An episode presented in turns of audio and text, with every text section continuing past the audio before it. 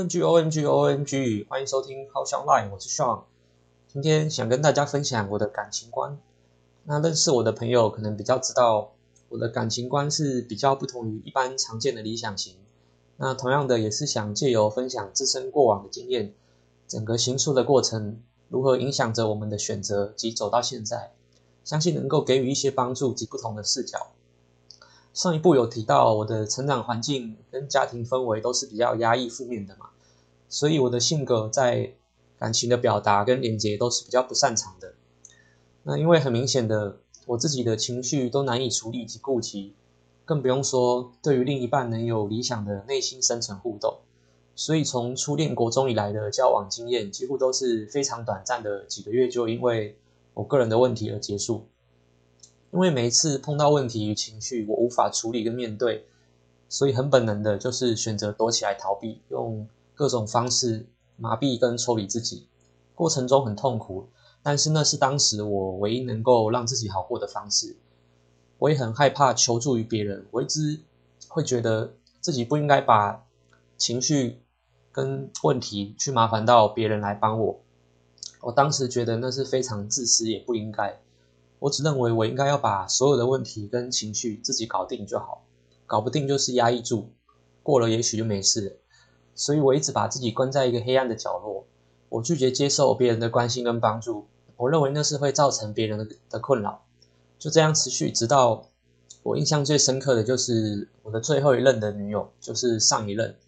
我们交往了两年半，前一年半当然是非常的热恋甜蜜的，你们你们也知道，刚开始都是这样。荷尔蒙跟多巴胺的各种化学反应嘛，那时候每天巴不得能够在一起，一起做很多事情。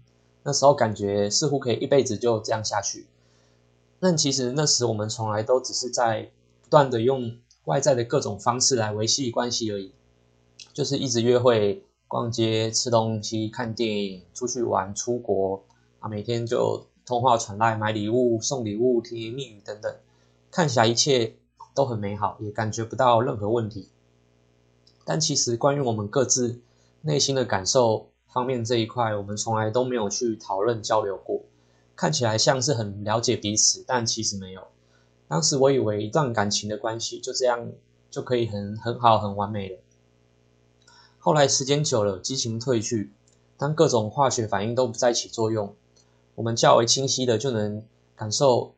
在关系中开始有着不同于以往的变化，感到较为平淡跟真实，那很自然的开始会有争吵跟争执，所以每次有争执吵架的时候，我深藏压抑已久、最不想面对的、最恐惧的情绪就会浮上来，我感到害怕，不知道如何面对跟处理，所以只能一直不断的想把它压下去，不去看它，同时我也不断的抽离跟麻木自己。才不至于那么难受，所以以至于在争吵过后，对于发生的问题，我总是用讨好、带过或逃避的方式来让它过去。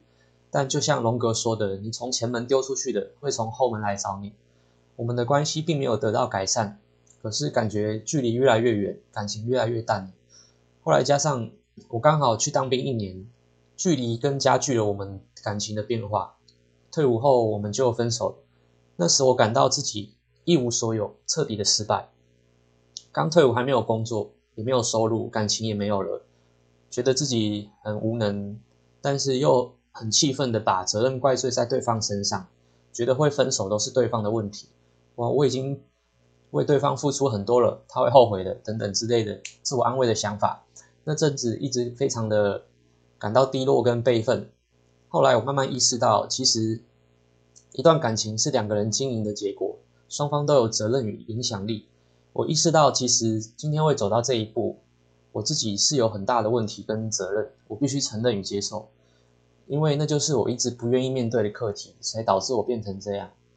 如果我还是归咎于别人，认为我自己都没有问题，那么我也许一辈子都会过得很痛苦与难受。后来，我也有鼓起勇气去当面找他，告诉他。其实我们走到分手，我自己也有很大的问题跟责任，我不应该全都怪罪于他。当然后来我们也因为没有交集，就慢慢渐行渐远了。那之后一直到现在，我对于感情交往一直不愿再次踏入。因为说真的，我在上一段这样体验过后，我深刻的感受到那并不是我要的，也不适合我。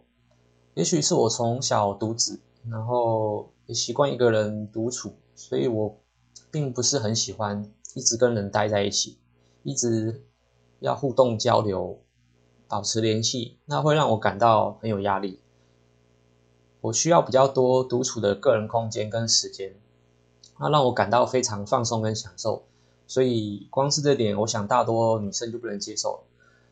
另外，交往时逢年过节、纪念日、特殊节日，也是必须得要精心准备礼物跟约会，这是非常重要与基本的，我也能了解。但其实我个人是连自己生日都不会过，也不在意有人送礼或记得的人，所以。我反而认为这些都是可有可无的，但是我知道必须为了要维持这段感情，可能让对方开心，所以还是得适度的去规划这些来表达对对方的重视跟爱意。但坦白说，这对我来说也是一种压力，因为我觉得就很像最后变成是一种形式跟例行公事，变成说交往就是要常常打电话关心。尽可能照三餐问候，必须要时常的传简讯报备，随时都得找得到人，必须要避嫌，与所有的异性都要非常特别的小心，保持距离。然后当然也不可能跟异性单独出去，或是太常聊天，所以你会感到很大程度的你自己的私人部分都不能够存在。因为感情的关系，我们会觉得如果够相爱，好像就不能够有任何的秘密。所以我们会希望对方如此，但说真的，其实自己也不一定能做得到。我们的生活会开始把焦点重心聚焦于另一半，开始跟家人朋友疏远，因为我们没有多余的时间去顾及其他的，只能尽可能全心全意的投注在经营这段感情中。刚开始可能会乐在其中，但最后其实会发现感情。只是生命中的一部分，我们还有很多的面向也是相对重要，等着我们去发展与体验。我相信感情的相处模式因人而异，有千千百万种，所以我知道我不能以偏概全，但我仅仅是以我个人的经验过的感想来分享。所以我觉得，如果真的要开始一段感情，但需要一直经历我上面说的这些例行公事与形式，这是我认为的啦。但对我来说，反而是一种折磨。那我宁可不要。我认为理想的感情关系是两个人本来就是不同且完整的个体，双方可以保有自我，能完全依照自己的意愿来经营，并不需要因为要在一起，所以就要去割舍或抹灭掉自己的某部分，或是必须得透过。形式来确认关系跟感情，那关系就就是这种我理想的关系是有点像很好的朋友的存在。那我们虽然没有很长的见面互动，但是我们的情谊始终存在，不需要限制对方或要求对方什么。我们很清楚知道对方的存在，我们反而是专注于发展自己的生活与自我实现，同时也会偶尔互相分享经验一起成长。那过程中。会认识更多的人，学到更多的事，也许不是一起经历的，但对方就很像自己的良师益友。我们的关系不近也不远，我们分享与支持，鼓励与包容，交流感受与增进连结。我们是很好的伙伴，从不去干涉与限制对方，因为我们都不想被这样对待，因为那不是真正的爱，那只是自己的私欲。对方并不是某种物品，而是独立的个体，并不属于任何人，甚至连父母也是如此。更何况是没有血缘认识尚浅的感情关系。所以我相信讲到这边，你可能会想：那干嘛要在一起？干嘛要交往？你干脆还是一个人就好啦。确实，就像你想的，如果对方真的能像我所说的这样，那么他也是相对独立的，也是不会想走到交往的阶段或在一起的吧？我猜。所以我知道我的想法对于普世来说还是非主流、难以被接受的，但我也知道这没有对错，这是我个人的主观想法与认知，我可以选择我要的与不要的，所以我也不期望或想说服别人能够接受我的观点，这个是强迫不来的。所以做任何的选择都是有代价的，而我清楚知道这个代价是我能够接受，而且是我要的，那么我就我就是义无反顾的向前。那我身边的人总是会说啊，那是你还没碰到对的人呐、等你碰到就不会这样讲了啦。确实，也许吧，这个也不是我们谁能够保证跟控制的。那如果有天真的出现了，那我觉得很好啊，很加分。没有的话，我依然是像现在这样过得很好，有或没有都很好。我们本来就是完整的，也很好，所以本来就不需要所谓的另一半来完整自己。你没有对象，不代表你不好，会有问题。会永远都会这样。相对的，你有对象，也不代表就是很好或没有问题，会永远都是会会这样。所以，正如我前面所强调的，我们的生活有很多面向，这只是其中的一个选择。普世价值也很好，但也只是其中的一个选项。我们不一定只能够照着大众所熟悉的版本走才是对的。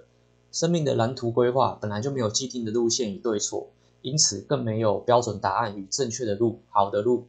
对的路，所以关键还是在于体验后，我们不断的问自己，到底想要什么，不要什么，不断的从中调整与筛选。我知道刚开始过程很辛苦，但后面其实会感到越来越轻松。我们会找到属于自己的最佳路线与蓝图，这无从比较，也不适用于别人，别人也可能难以理解。但完全是量身定做，反而更加舒适。总之，我只是想提醒。我们其实可以有不一样的选择，不是只有要或不要，好或不好，交或不交，这些都只是最后选择的行为。我认为真正重要的是促使你选择的这些行为的动机跟想法，那才是我们最需要投注与关心的。我相信今天的内容有启发与帮助到你。今天的分享就到这边，那下次见，再会。